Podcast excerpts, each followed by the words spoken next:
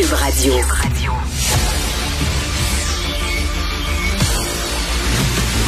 Jean-François Lisée. On va juste dire qu'on est d'accord. Thomas Mulcair. Je te donne 100 raison. La rencontre. C'est vraiment une gaffe majeure. Tu viens de changer de position. Ce qui est bon pour Pitou est bon pour Minou. La rencontre. Lisée. Mulcair. Tom, peux-tu croire, peux-tu croire que François Legault ressuscite le projet du troisième lien. Peux-tu croire ça, Tom? En politique, parfois, je blaguais avec euh, Catherine, ma femme, hier, parce qu'on avait tous les deux vu Manon Massé s'esclaffer. Elle a littéralement éclaté de rire lorsqu'elle a été abordée avec ça dans le corridor. Et j'ai dit à Catherine en blague, je dis, mais c'était, tellement prenant parce que c'était sincère. J'ai dit, c'est très difficile de faire semblant d'être sincère. Juste Trudeau qui maîtrise ça. Mais elle était tellement sincère dans sa réaction, c'était non, c'est une blague là. Il n'a pas fait ça. Et, et, et tu parles d'un gars qui est perdu. Tu sais, on dit que quelqu'un qui reçoit un coup de poing, il, est sonné. Sonné. Et euh, je pense que c'est plus proche conseiller euh, il y a quelqu'un qui aurait dû lui mettre une main sur l'épaule et dire, boss, ben, tu, retournes chez toi pour 24 heures. Là, tu as, bien fait ça hier soir. On va mettre un communiqué sur le logement social aujourd'hui, n'importe quoi. Et euh, ça, ça va être notre journée. Puis demain, tu vas revenir. Là. Pense à ça pendant 24 heures. Non, non. Le gars était sonné, tu sais, et il, il, a décidé de dire qu'il reconsidérait le troisième lien. Soit dit en passant, même si j'ai un un fonds écologiste euh, prof, mhm. sérieux et réel, moi, j'ai toujours pensé que pour des raisons de sécurité, c'était nécessaire d'avoir une autre manière de traverser la rivière pour la région de la capitale nationale qui représente près d'un million de personnes aujourd'hui, impossible que ça dépend d'un vieux pont en train de rouillir dans le Saint-Laurent, euh, le pont de Québec, et le Pierre Laporte, qui, qui est pas 999 non plus, il y a 50 ans, et c'est à peine plus que ça qu'a duré le pont Chantin. Donc, moi, je me dis, c'est une question de sécurité et d'économie. Mais Tom, euh, je, t'avais demandé, je t'avais demandé, selon toi, est-ce que ça va jouer dans l'élection, ça, euh, partielle, le troisième lien? Tu me dis que tu avais parlé à des gens sur le terrain, et ça a l'air que les gens dans les maisons n'en parlaient pas. Ils parlaient pas de non, ça. Non, effectivement, je pense que je pense que le est en train de se leurrer un petit peu quand il dit ah mais j'ai j'ai reçu un coup de poing sur euh, le nez parce que ah parce que j'avais j'avais menti sur le troisième lien. Et, comme Jean-François l'a bien dit lundi quand on en a parlé, tu sais, lorsque une page entière du journal de Québec est consacrée au mensonge, ça affecte les gens pour la crédibilité du gars. Mais c'est pas vrai qu'il y avait une forte, forte, forte adhésion à ce troisième lien à Québec. Les gens sur la rive sud, oui. Le maire Le Houlier, il était aux anges hier, mais de, de, là à dire que c'est ça la raison pour laquelle il s'est fait donner un coup de pied dans le derrière, non, c'est pas juste à cause de ça. C'est le mensonge, c'est la manière de traiter les gens. Les gens de la capitale nationale, j'ai vécu longtemps à Québec. Euh, ils sont fiers et ils aiment pas passer pour une gang de pecnos euh, qui se font dire n'importe quoi et qui vont pas réagir. Jean-François, qu'est-ce que qu'est-ce que t'en penses? Il dit qu'il va consulter la population. Il me semble qu'il aurait dû faire ça au tout début. Euh, il dit qu'il va consulter la population, mais d'abord à travers ses députés. Alors ça, c'est très intéressant qu'il dise ça parce que c'est comme si euh, lui, sa première préoccupation, c'était d'essayer de, de, de, gérer la grogne qu'il y a dans son caucus de la région de Québec. Écoute, il y a une théorie qui dit que c'est parce qu'il voulait changer le narratif, parce que le narratif était tellement positif pour le Parti québécois qu'il voulait changer, puis que ça a réussi. sais, immédiatement, quand il a fini de parler, tout le monde ne parlait plus que du troisième lien, plutôt que de la victoire du PQ. Oui, mais, mais il aurait pu se tirer une balle dans le nez, ça aurait changé la conversation aussi. La question, c'est est-ce que c'est gagnant ou c'est pas gagnant de changer le narratif avec cette, cette idée-là? Et pour moi, écoute, c'est tellement euh, mauvais que euh, parce que s'il y a un sujet sur lequel il n'a aucune crédibilité, c'est le troisième lien. Et le référendum dans Jean Talon, c'est un référendum sur la crédibilité de la CAQ. Pas sur le troisième lien tout seul, sur est-ce qu'on peut leur faire confiance? Ben oui. Est-ce que c'est des gens sérieux qui respectent notre intelligence? la première chose qu'il fait, c'est, vous savez, ce qu'on vous a dit qu'on ferait absolument, puis qu'ensuite qu'on a dit qu'on ferait plus parce que ça avait pas d'allure, maintenant on va dire qu'on va peut-être le faire finalement. Mais là, t'as plus de crédibilité, t'es sur ton point le plus faible, tu sais. Moi, je pensais qu'il allait s'excuser, s'excuser pour dire, écoutez, c'est une mauvaise gestion, je, je comprends, euh, j'aurais pas dû le faire, puis en même temps, je tire la plug sur euh, cette idée que personne ne veut, c'est-à-dire euh, un, tunnel avec juste du transport en commun. On tourne la page là-dessus, mes plus grandes excuses. Puis là, il fait une tournée d'excuses. OK? Ça, ça s'est fait dans le passé. Bill Clinton était, était parfait. Trudeau, après le blackface, tu fais une tournée d'excuses jusqu'à ce que les gens disent OK, OK, ça suffit, arrête. Ben, ça, c'est le moment où tu arrêtes de la faire. Ce que je comprends pas, ça me semble, c'est ce que je comprends pas, ça me semble que tu essaies de faire oublier ça, mais là, tu, non, au, contraire, il va rappeler à tout le monde à quel point il a rementi sur le troisième lien. Oui, mais là, même à Lévis, là, qui sont contents pendant 24 heures, le deuxième 24 heures, ils vont dire, un instant, là, est-ce qu'il nous promet ça pour avoir notre vote en 2026, puis ensuite, il va changer d'idée le lendemain? Tu sais, il n'y en a pas de crédibilité. Et ça, ça c'est le, même problème qu'a vécu euh, Doug Ford en Ontario. Ford s'est excusé pour euh, la ceinture verte autour de Toronto qu'il voulait donner à ses chums développeurs à hauteur de 8 milliards de dollars de profit. Il était obligé de reculer. Ça créait un tollé. C'était invraisemblable. Mais Ford est allé devant les caméras, regardez les gens, moi, je me suis trompé et je vous demande pardon, je m'excuse pour avoir fait ça ce qui s'est passé depuis toute cette bourde-là de lundi soir, c'est qu'on n'arrête pas de ressasser et de rejouer en ondes les clips de Legault au printemps en train de dire non, je m'excuserai pas, la situation a changé. Donc ça, c'est du François. Il est pas capable de s'excuser. Il est pas capable d'admettre qu'il a eu tort. Donc il va pas admettre aujourd'hui qu'il a menti. C'est encore moins. Et c'est c'est là où je pense que Jean-François a raison. J'ai l'impression que Legault est en train de s'enfoncer davantage dans, sa situation parce que pour clairer l'air dans une situation comme celle-là, il faut absolument que tu admettes ton tort. Et Legault mmh. semble singulièrement incapable. Il est juste pas prédisposé à s'excuser puis à mettre. Mais, mais pourtant, pourtant, lorsque. Il n'a pas besoin de dire qu'il a menti. Mais pourtant, il avait, il avait bien fait ça euh, lundi soir lorsqu'il a dit ce n'est pas la défaite de ma candidate, c'est la défaite de mon parti. Il me semble que là, là, c'était correct, il était bien, Jean-François. Oui, mais hier, hier il a encore pris les gens pour, pour, pour des, des poires. Il, il, il a dit, là, je vais réouvrir le dossier du troisième lien. Puis quand dit Jean-François, avec quelle crédibilité il peut faire ça? Puis oui, n'importe qui qui regarde Doug Ford dit, OK, tu t'es excusé mais on ne ferait jamais plus confiance. Parce qu'il avait dit, ben, Ford, avant sa dernière élection, ben, je ne toucherai pas à la ceinture verte. Il, il, il, donne ça à des promoteurs. Il est obligé de reculer en s'excusant. Ça veut dire qu'il va pouvoir finir les le Ford, comme le Go. Mais plus personne ne va jamais faire confiance à ce gars-là. Jean-François. Bon, ce qu'on n'a pas, là, c'est une nouvelle. Euh, c'est parce que c'est un tremblement de terre, ce qui a lieu à Jean Talon. Ce que les gens de Jean Talon ont dit aux autres francophones, puis une partie des, des non-francophones aussi, c'est dire écoutez, lorsqu'on y pense, il est pas, il est pas fiable. Dans les sondages, on a continué à dire qu'on on faisait confiance à 50% à la CAQ, mais nous, on y a pensé parce qu'il y avait une élection partielle. Puis une fois qu'on y pense, puis qu'on jase entre nous, on décide qu'il est pas fiable. Puis 80% d'entre nous votent pour un autre parti, ce qui est énorme. C'est que là, le reste des Québécois sont en train de se demander, est-ce que les gens de Jean Talon ont raison finalement, qu'ils sont pas fiables? Alors, ce qui nous manque, c'est un autre sondage qui va nous dire s'il y a un effet d'entraînement sur le, sur le reste de l'opinion pour faire baisser le taux de confiance de, de Legault.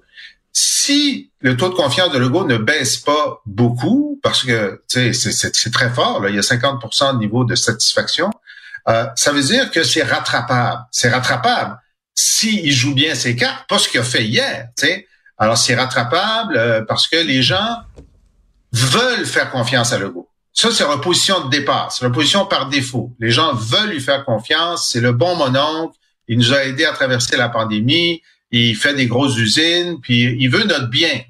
il veut notre bien. Je pense qu'il n'y a pas de personne qui pense que le contraire de ça. il n'est pas en train de se mettre de l'argent dans ses poches. Hmm. Il perd d'argent en étant premier ministre, mais il aime ça gérer euh, le Québec. Alors, il y a un capital de sympathie qu'il peut dilapider ou mobiliser. Ce qu'il a fait le soir de l'élection, c'est la bonne réaction, à part dire que je vais interrompre le discours du petit morveux à Plamondon qui vient de gagner parce que quand même, ça commence à bien faire. Mais ensuite, il a dit, c'est ma défaite à moi et à la CAQ, puis on, va euh, comprendre le message. Le lendemain, il a détruit la, la le capital de de positif qu'il avait accumulé le soir de l'élection. Il s'est dit, il s'est dit, on a perdu l'élection partielle, mais il y a des gens à Québec qui ont une érection partielle pour le troisième lien. Donc, euh, on va miser là-dessus. Euh, Tom, Tom, euh, ça fait deux, trois fois là, que tu voudrais, tu voulais parler d'un sujet que je trouve très intéressant. On n'a pas eu le temps d'en parler lors de nos échanges. Ce sont ces coupes assez, assez drastiques dans le budget de la défense au Canada. Je trouve ça intéressant. Parle-nous de ça. Dernièrement, Trudeau est allé, alors que Anita Anand était encore la ministre de la Défense nationale, ils sont allés à Vilnius, en Lituanie, et ils ont dit que le Canada allait atteindre les 2% de produits intérieurs bruts nécessaires pour rencontrer les normes de l'OTAN. Donc, l'Organisation du traité de l'Atlantique du Nord exige que les pays contribuent à leur défense nationale, donc à l'ensemble de, notre alliance, 2% de leur produit intérieur brut. Le Canada et, comme dans beaucoup de choses, dernière classe. On est à 1,3% Donc, Trudeau essaie toujours euh, par une sorte de magie de dire que c'est pas si pire que ça. Mais c'est intenable. Donc là, ils ont promis d'atteindre les 2% ce qui aurait exigé un investissement massif. À la place, ce qu'on a eu sous le nouveau ministre de la Défense naturelle, Bill Blair, ancien chef de police de Toronto, qui est maintenant ministre de Défense, il a demandé qu'on coupe un milliard de dollars à la défense nationale, demandé par Anita Anand, qui est aujourd'hui présidente du Conseil du Trésor à Ottawa. C'est fou braque. Et ce sont des militaires. Servir et obéir les ordres, ça fait partie de la culture.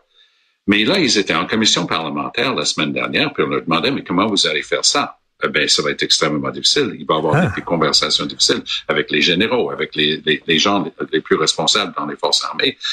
Les gens disent, on ne peut pas y arriver. Là, ils ont carrément parlé de couper le programme de construction navale euh, dans les provinces maritimes en, en ce moment parce qu'ils pourront pas payer pour, pour les, les navires. Donc, il y a quelque chose qui, qui est révélateur de l'incapacité chronique de Trudeau de gérer l'État Canada. Trudeau est bon dans certaines affaires. Il se présente bien, il, voyage, fait certaines affaires. Mais lorsqu'il s'agit de gérer au jour le jour, parce que ça fait partie de la mm. job, crois-le ou non, tu peux être le premier ministre du Canada, tu es un ministre, puis tu es le premier des ministres, puis tu es responsable de l'ensemble de l'œuvre.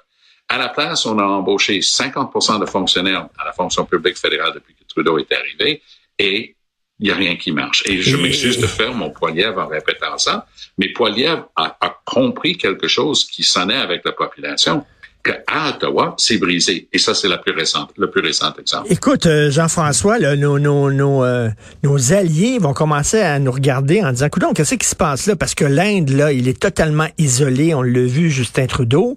Là, euh, écoute, c'est un haut dirigeant de la GRC qui aurait vendu des données à un cartel. et là, il y a bien sûr la Chine. écoute, ça, ça, et là, des coupes dans, dans notre armée, alors qu'on devrait, au contraire, davantage. Ça va pas bien, là. Oui.